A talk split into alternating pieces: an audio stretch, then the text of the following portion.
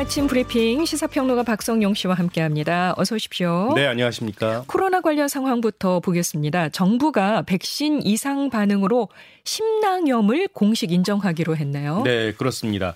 심낭염은 심장을 싸고 있는 얇은 막에 염증이 생긴 것인데요. 그동안은 심장 근육에 염증이 생기는 심근염과 달리 인과성을 인정받지 못했습니다.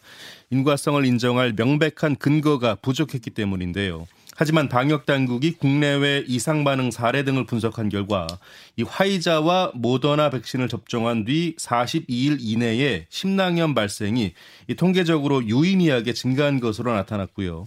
이를 바탕으로 해서 심낭염을 이 백신 접종 인과성 인정 범위에 포함하기로 한 것입니다. 방역당국은 이전에 심낭염으로 피해 보상을 신청한 경우 이 별도의 추가 절차 없이 소급 적용할 예정인데요. 피해 보상 및 신청자는 예방접종 피해가 발생한 날로부터 5년 이내에 신청을 해야 합니다.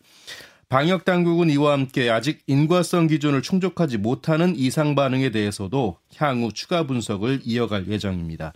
이런 가운데 오늘 발표될 신규 확진자 수는 어제에 이어서 이틀 연속 10,000명대가 될 것으로 예상됩니다. 감소세는 지속되고 있는 모양새인데요. 그렇습니다. 예.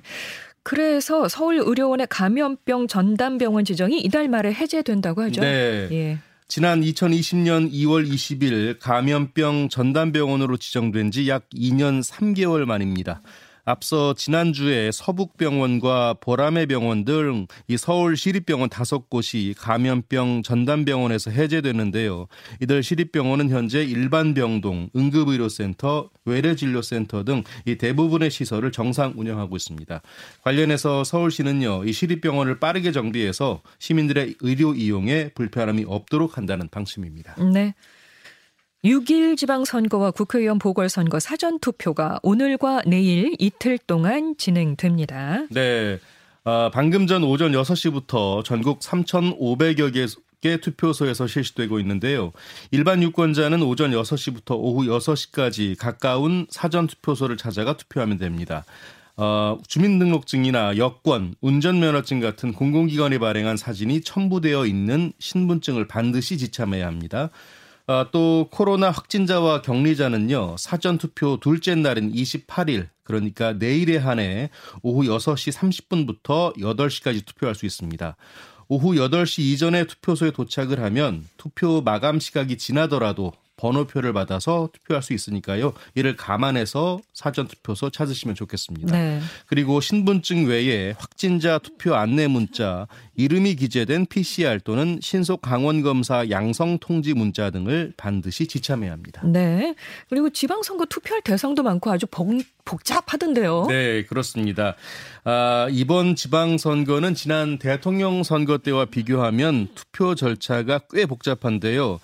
광역단체장과 기초단체장, 교육감 등 총 7명을 뽑고 국회의원 보궐선거 지역은 유권자들이 받게 되는 투표용지가 무려 8장입니다. 네. 단 세종은 4장, 제주는 5장을 받고요. 사전투표와 본투표 절차가 다른데요. 먼저 사전투표 때는 한 번에 7장 또는 8장의 투표용지를 다 받아서 투표합니다. 관내 선거와 관외 선거로 나뉘는데 관내라면 기표 후에 곧바로 투표함에 넣지만 이 만약에 본인이 사는 동네가 아니면 이 투표용지와 함께 나눠준 봉투에 기표한 투표지를 담아서 투표함에 넣어야 합니다. 본투표일인 6월 1일에는 본인 주소지가 있는 지정투표소에서 하는데 투표는 2번으로 나눠서 진행합니다. 1차로 교육감, 광역단체장, 기초단체장을 뽑는 3장의 투표용지를 받아서 기표소에서 투표한 뒤에 투표함에 넣으면 되고요. 2차로 나머지 4장의 투표용지를 다시 받아서 같은 방식으로 투표해야 합니다. 그 교육감 선거와 기초의원 선거는 주의할 점이 있다고 하던데요. 네. 교육감 선거는요, 투표용지가 가로로 돼 있는데 다른 투표용지처럼 기호와 정당명이 없기 때문에 투표할 때 꼭 후보자 이름 잘 확인하셔야 됩니다. 네네. 또 기초의원은요, 이 선거구별로 2명에서 4명을 뽑는 중선거구제를 채택하고 있는데요. 이 때문에 한 정당에서 이 선거구별로 여러 명의 후보를 추천할 수 있고 상대적으로 그만큼 후보자가 많습니다. 그래서 투표용지에는 1-가, 1-나 등의 형태로 표시가 되는데요. 맞아요. 유권자는 꼭 한 명에게 투표해야 합니다. 아, 여러 명이 아니라 네. 꼭 한 명에게만. 네. 자, 올해 들어서 첫 아프리카 돼지열병이 발생했습니다. 네, 강원도 홍천의 한 돼지 농장에서 발생했는데요. 지난해 10월 이후 올해 첫 발병입니다. 근처 야생 멧돼지한테서 감염된 것으로 추정되고 있는데요. 당국은 해당 농장에서 사육하는 돼지 1,500마리를 모두 살처분했습니다. 다만 다행히 근처 500m 이내에는 돼지 농장이 없어서 이 추가 살처분은 면했는데요. 하지만 강원도 전체 돼지 농장에 대해 임상검사를 실시하고요. 긴급 이동 중지 명령도 내렸습니다. 네. 당국은 야생 멧돼지의 아프리카 돼지열병 발생 지역이 경기 강원권을 넘어서 충북과 경북 지역으로까지 확산하고 있는 만큼 매우 엄중한 상황이라고 평가했습니다. 자, 이런 가운데 최근 가파르게 오른 돼지고기 값이 이번 아프리카 돼지열병 발생으로 더 오르는 건 아닌지 우려가 커지고 있습니다. 이게 우려가 되는 부분이죠. 네, 돼지고기 그렇습니다. 값이 더 오르게 되나 싶은 생각이 들어서요. 자, 한국은행이 15년 만에 2달 연속 기준금리를 올렸습니다. 네, 한국은행 금융통화위원회가 현재 연 1.5%인 기준금리를 1.75%로 0.25%포인트 인상했는데요. 이처럼 2달 연속 기준금리를 올린 것은 2007년 7월과 8월에 이어 14년 9개월 만입니다. 네. 이렇게 이례적으로 연속 추가 인상을 결정한 건 물가 대응이 시급했기 때문인데요. 당장 4월 소비자 물가지수는 지난해 같은 달보다 4.8%나 뛰었습니다. 아울러 미국의 추가 빅스텝에 따른 한국과 미국의 기준금리 역전 가능성도 고려됐다는 분석입니다. 네네. 관련해서 이창용 한국은행 총재는요. 앞으로 수개월간 물가를 중심으로 통화정책을 운용할 것이라고 밝혀서 기준금리 추가 인상도 시사했습니다.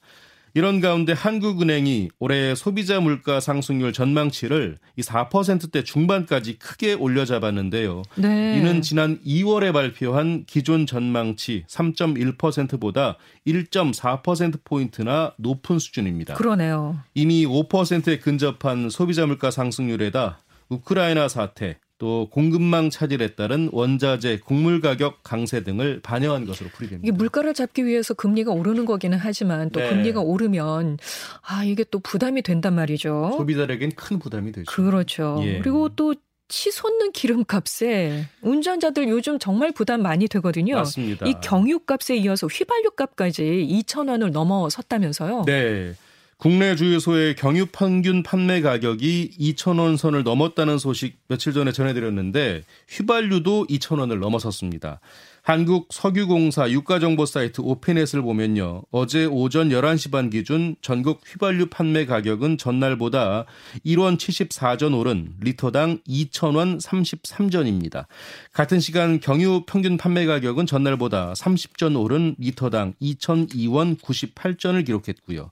자, 그런데 강남과 용산, 중구 일대에서는 이미 2,500원까지 넘긴 주유소들이 많이 있고요. 네. 서울역 근처의 한 주유소는 오늘자로 보통 휘발유 가격은 2,989원, 고급 휘발유 가격은 무려 3,389원이었습니다. 3,000원대까지 올랐네요. 예, 고급 휘발유 가격 경우에요.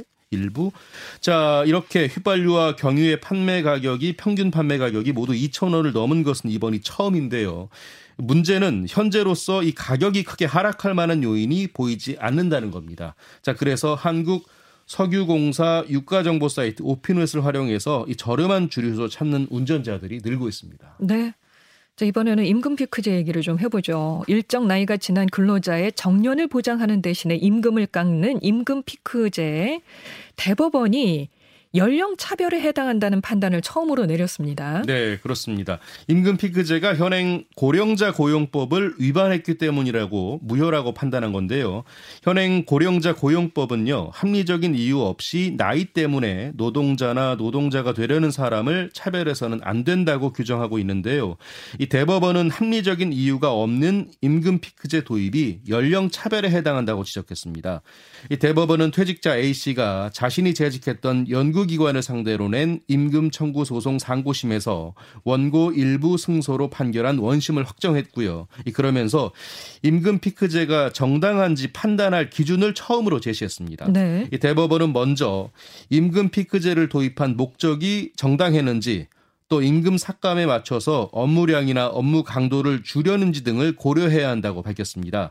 또 실질적인 임금 삭감의 폭과 함께 줄어든 인건비가 이 제도의 본래 목적을 위해 쓰였는지 종합적으로 고려해야 한다고 덧붙였습니다. 네.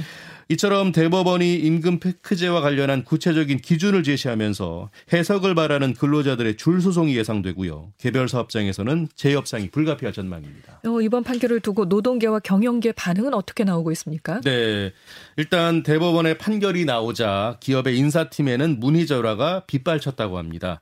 이번 판결이 물론 모든 회사의 임금 피크 제도가 무효라고 본 것은 아닙니다. 회사마다 상황이 조금씩 다르기 때문인데요. 그래도 이 자신이 겪은 임금 피크제에 위법 소지가 있다고 생각하는 근로자나 퇴직자들은 줄 소송에 나설 수 있고요. 노조가 다시 협상을 요구하는 것도 있을 것 같습니다. 네. 임금 피크제는 정년이 60세로 늘어난 2016년을 전후해서 본격적으로 확산이 됐는데요. 기업들은 나이 많은 직원들의 임금을 깎는 대신에 신입사원 채용을 늘리겠다는 명분을 내세웠죠. 하지만 임금만 깎고 신규 채용은 늘리지 않았다는 비판이 계속 나왔습니다. 일단 노동계는 임금 피크제 도입 폐지를 요구하면서 이번 판결을 환영했고요. 네. 반면에 경영계는 납득하기 어렵다는 입장을 밝혔습니다. 임금 피크제는 대기업일수록 임금이 높은 기업일수록 더 많이 도입했는데요. 후폭풍이 걱정되는 분위기입니다. 네. 자, 그리고 음주운전이나 음주 측정 거부를 반복한 운전자를 가중 처벌하는 법이 있죠. 윤창호법, 예.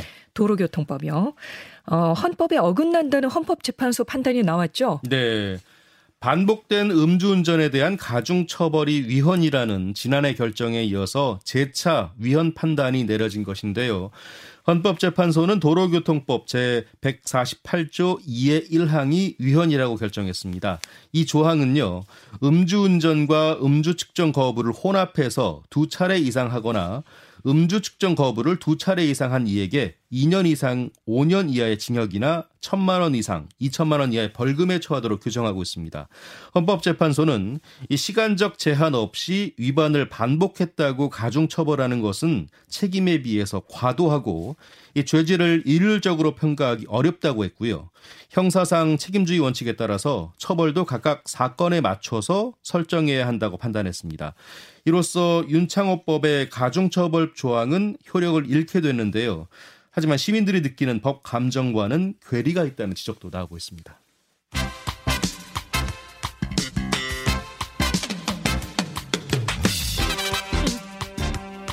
스포츠 뉴스 전해드립니다. 굿모닝 스포츠. 아시아 선수 최초로 프리미어리그 득점왕에 오른 토트넘의 손흥민 선수. 생애 두 번째 올해의 골 수상에 도전한다고 하죠. 네, 그렇습니다. 잉글랜드 프리미어리그 사무국이 공개한 2021-2022 시즌 올해의 골 후보 10인 내 손흥민의 이름이 올랐습니다. 지난 1일 레스터시티와의 홈경기에서 2-0으로 앞선 후반 34분에 터뜨린 골이 후보로 오른 것인데요. 당시 손흥민은 페널티 아크 오른쪽 이른바 손흥민 존에서 기막힌 왼발 감아치기로 득점에 성공했습니다. 그때 우리도 그 얘기 했었잖아요. 예. 너무 멋있었다고. 맞습니다. 자, 올해의 골 수상자는 전문가와 팬 투표를 합산해서 결정이 되는데요. 손흥민 외에는 이 호날두, 살라흐, 데니 잉스 등이 후보로 꼽혔습니다. 네. 한국과 일본을 대표하는 메이저리그의 맞대결이 오늘 펼쳐지는 거죠. 네. 토론토 블루제이스와 LA 에인절스의 경기가 우리 시간으로 오늘 오전 10시 30분에 열리는데요. 예고된 대로 토론토에서는 류현진이 그리고 LA에서는 오타니 쇼헤이가 선발 투수로 나섭니다. 또 하나의 한일전에 야구 팬들의 관심이 집중되고 있습니다. 네, 지금까지 시사평론가 박성용 씨 고맙습니다. 고맙습니다.